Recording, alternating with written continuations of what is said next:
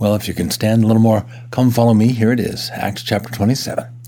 When it was decided that they were to sail for Italy, they transferred Paul and some other prisoners to a centurion of the Augustan cohort named Julius. Now, this Julius, like a lot of other NCOs in the uh, in the uh, scriptures, is going to come off pretty well in the story. Uh, you know, kind of like uh, non-commissioned officers. Um, well, the next day we put in at Sidon, this is verse 3, and Julius, this guy, treated Paul kindly and allowed him to go to his friends to be cared for. So this is a real stringent, uh, you know, prisoner transfer, isn't it? Uh, well, we're passing through town. You can go visit your friends. uh, and uh, and then and then they go to Cyprus, uh, which I've been to, and it's very hot. We sailed under the lee of Cyprus because the winds were against us. This is what I love about this section. It's a lot of this nautical, nautical stuff, and I don't know. You can bear with me, or you can just fast forward past it, I guess. But what's a lee? Um, you know, besides your mom's maiden name. You remember in Hawaii? Well, you probably don't because you're all little. But in Hawaii, uh, there's the windward side and the leeward side. Right? There's even a Leeward Community College in Pearl City that was just uh, down the hill from us in Alemano. The leeward is the sheltered side, the side away from the wind. In Hawaii, the, the trade winds pass over the islands from the northeast. Uh, and, and so what they're doing is they're sailing on the protected side, the harbor or the, uh, the sheltered side of Cyprus, so that the winds aren't as bad. They go to Cilicia and they change ships and it's an Alexandrian ship, which is kind of important. Alexandria, Egypt. Uh, so then they sail under the lee of Crete, right? So they're just trying to stay out of the wind here. Since much time had been lost and sailing was now dangerous, this is verse 9, because even the fast had already gone by, Paul advised them, saying, Sirs, I can see that the voyage will be with danger and much heavy loss, not only of the cargo and the ship, but also of our lives. He's going to change his story later after a visit uh, from a heavenly messenger.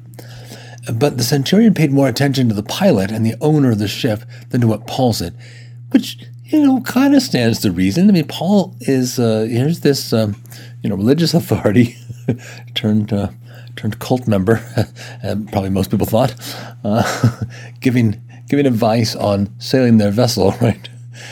Okay, in Paul's defense, he's obviously an experienced traveler.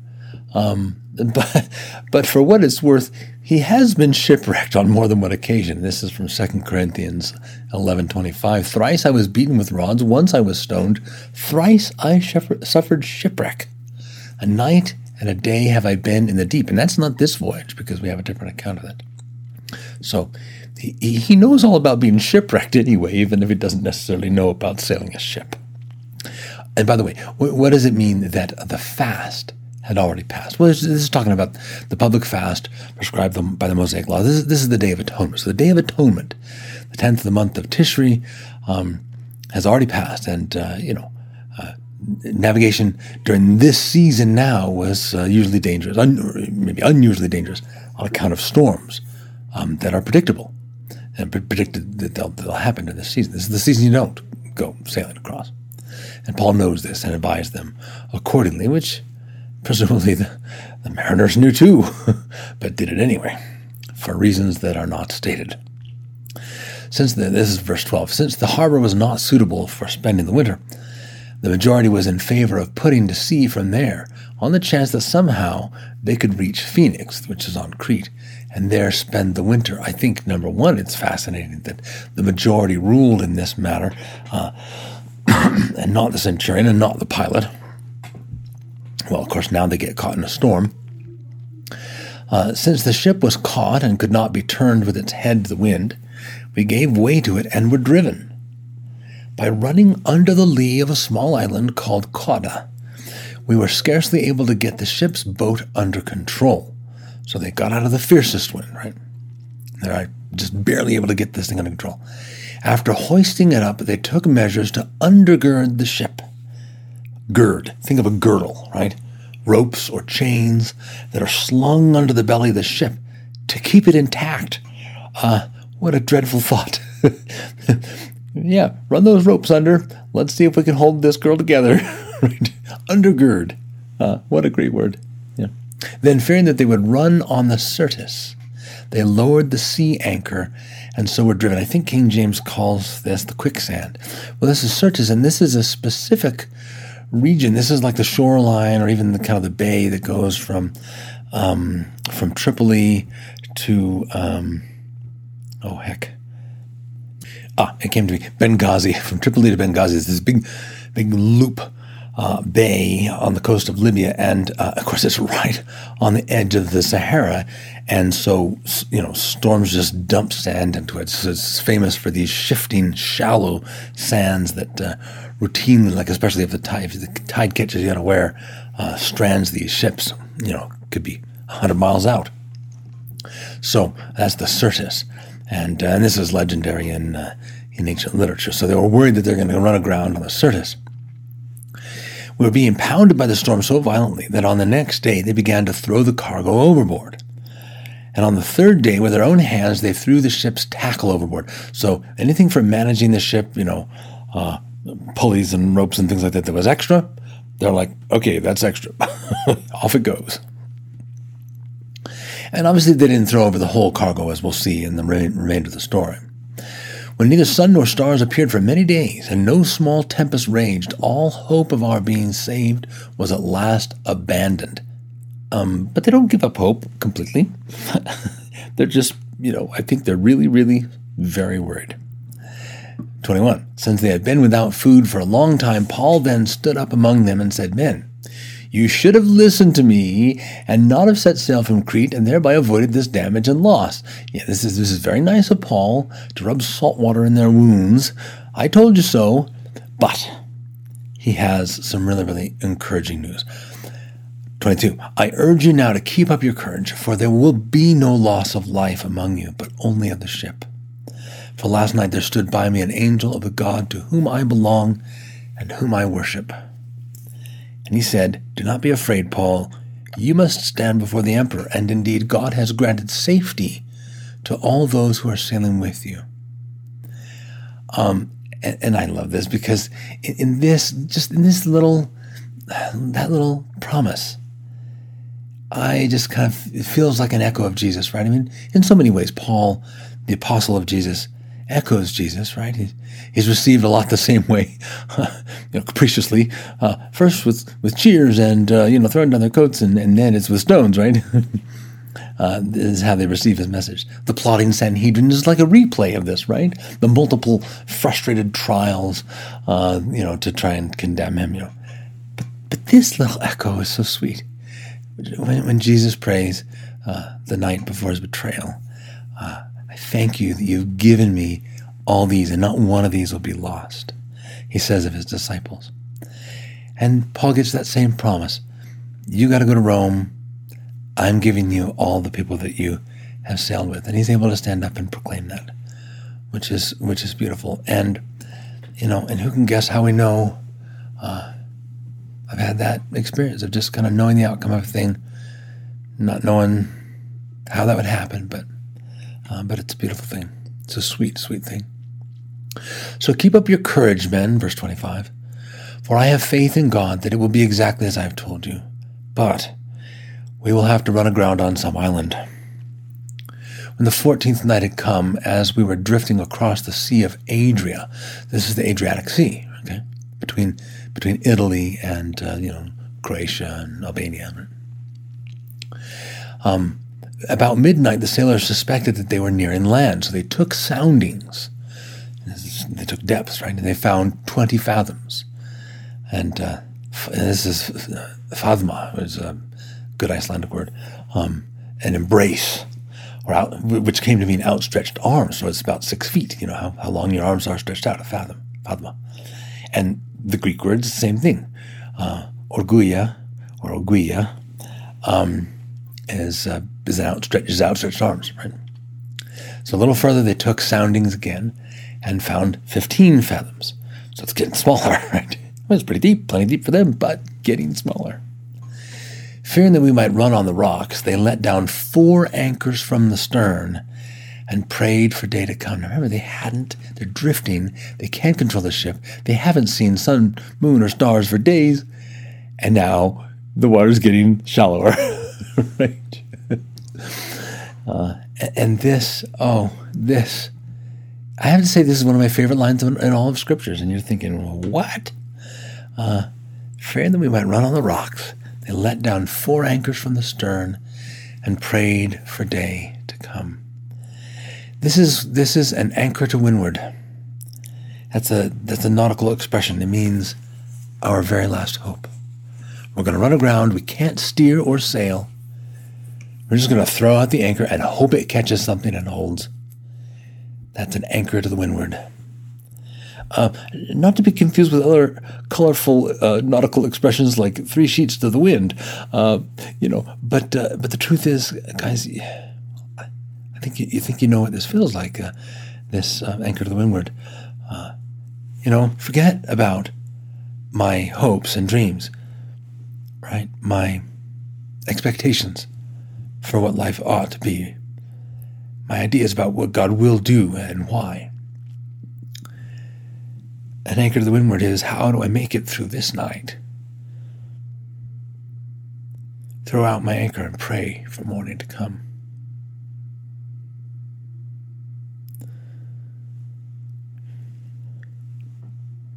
That's why it's one of my favorite expressions. Well, well, because I've been through some of those nights, uh, including recently. but when the sailors tried to escape from the ship and had lowered the boat into the sea, on the pretext of putting out anchors from the bow, Paul said to the centurion and to the soldiers, Unless these men stay in the ship, you cannot be saved. Then the soldiers cut away the ropes of the boat and set it adrift. So, sorry, you're not getting off this boat. We're all getting off together. or Not at all.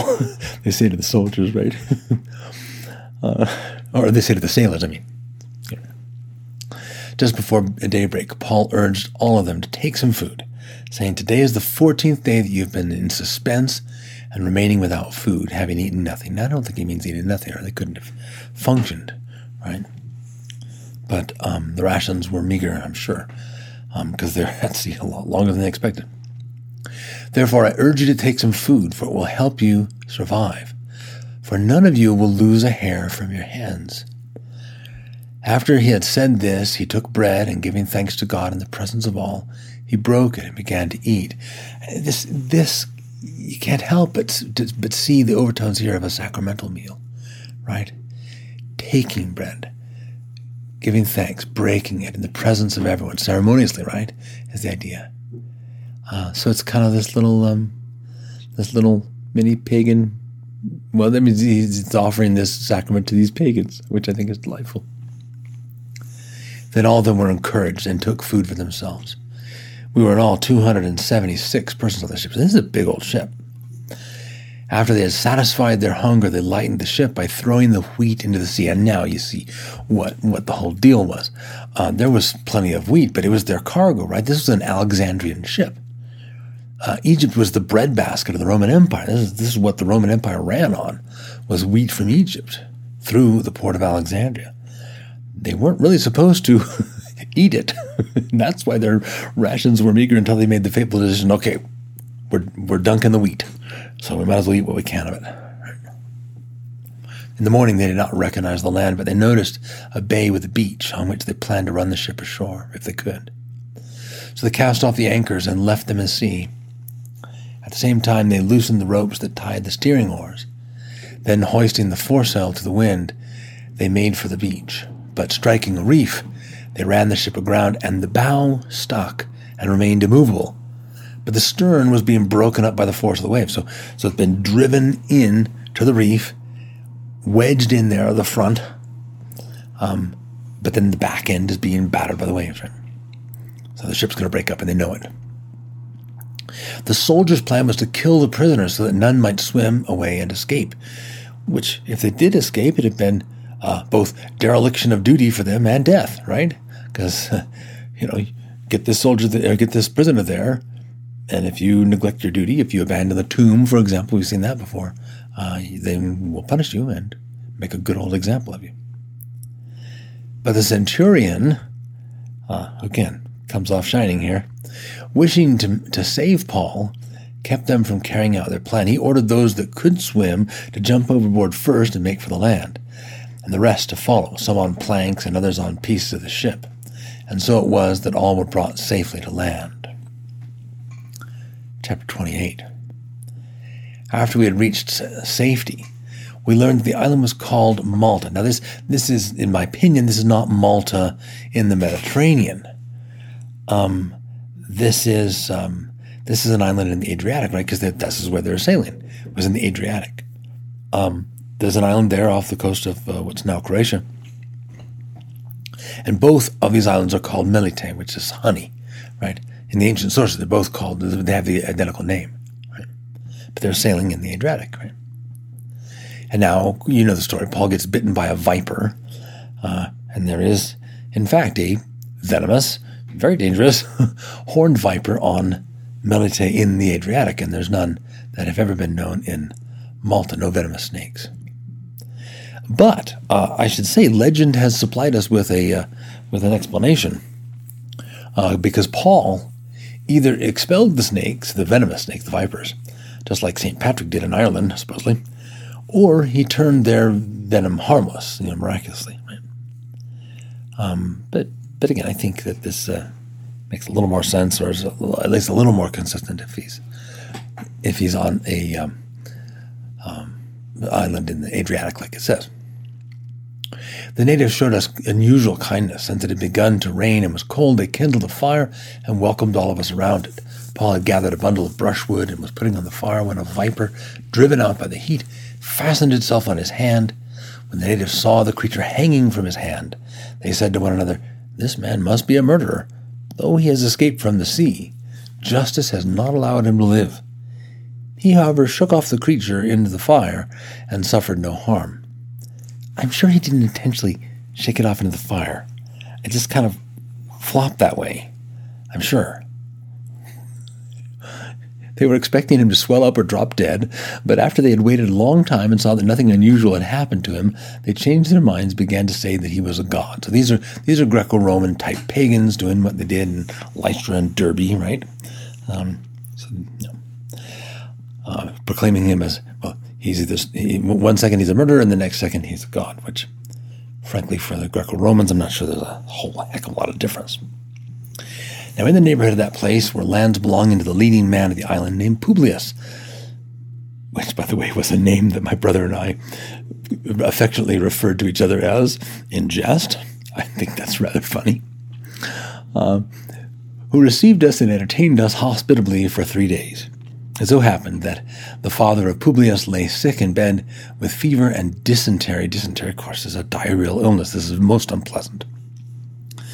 Paul visited him and cured him by praying and putting his hands on him. After this happened, the rest of the people on the island who had diseases also came and were cured. They bestowed many honors on us, and when we were about to sail, they put on board all the provisions that we needed.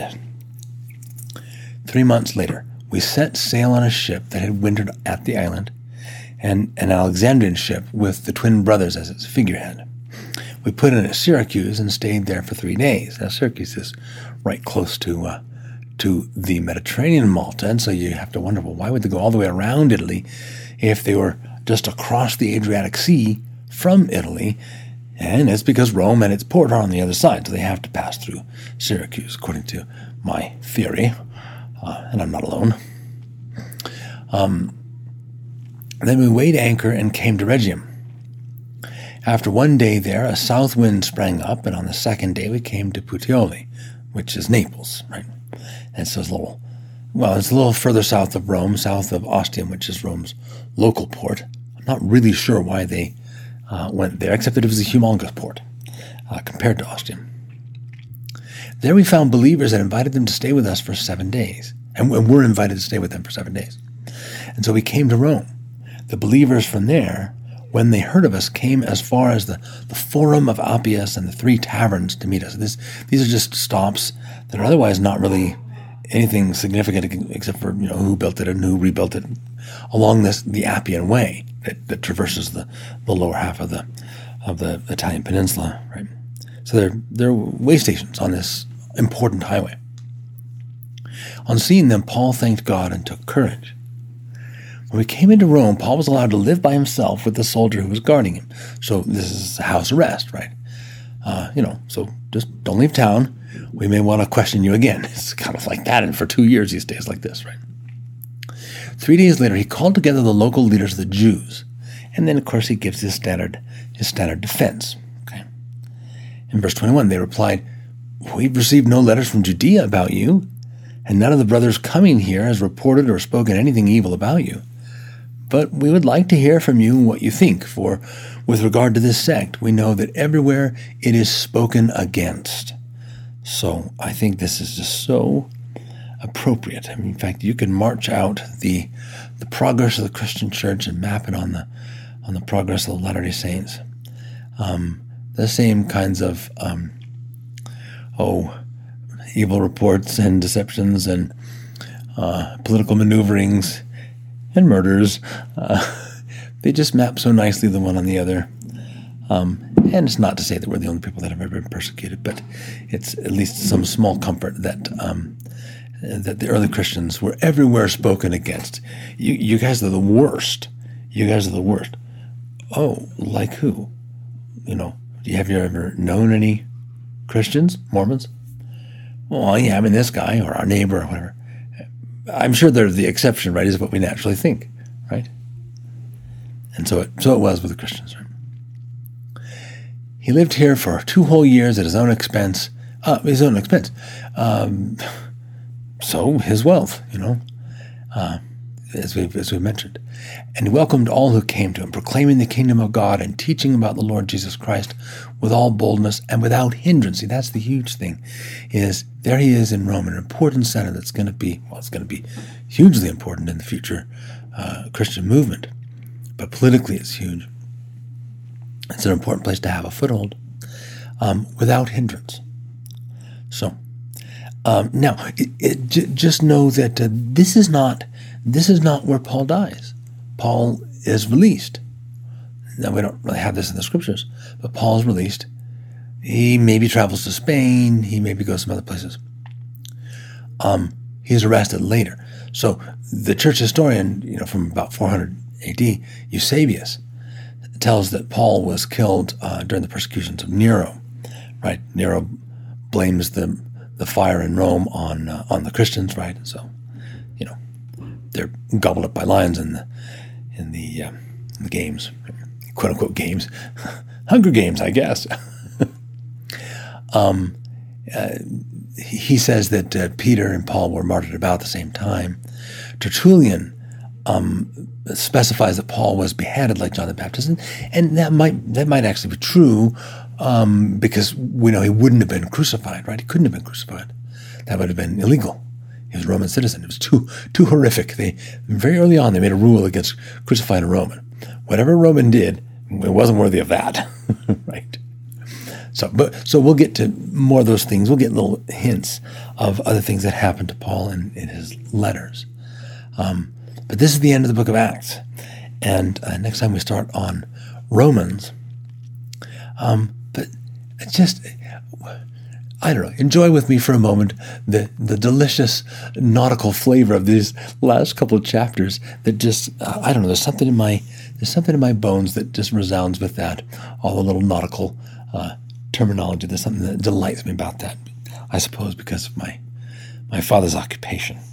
And, um, and such. Well, there's Come Follow Me for the week. Finally, uh, tidied that together. Hopefully, that's of service to you. I love you guys. God bless you and, um, and prosper your scripture study this week. I have a testimony of Jesus. I love Jesus with all my heart. He is my anchor to the windward. In the name of Jesus Christ, amen.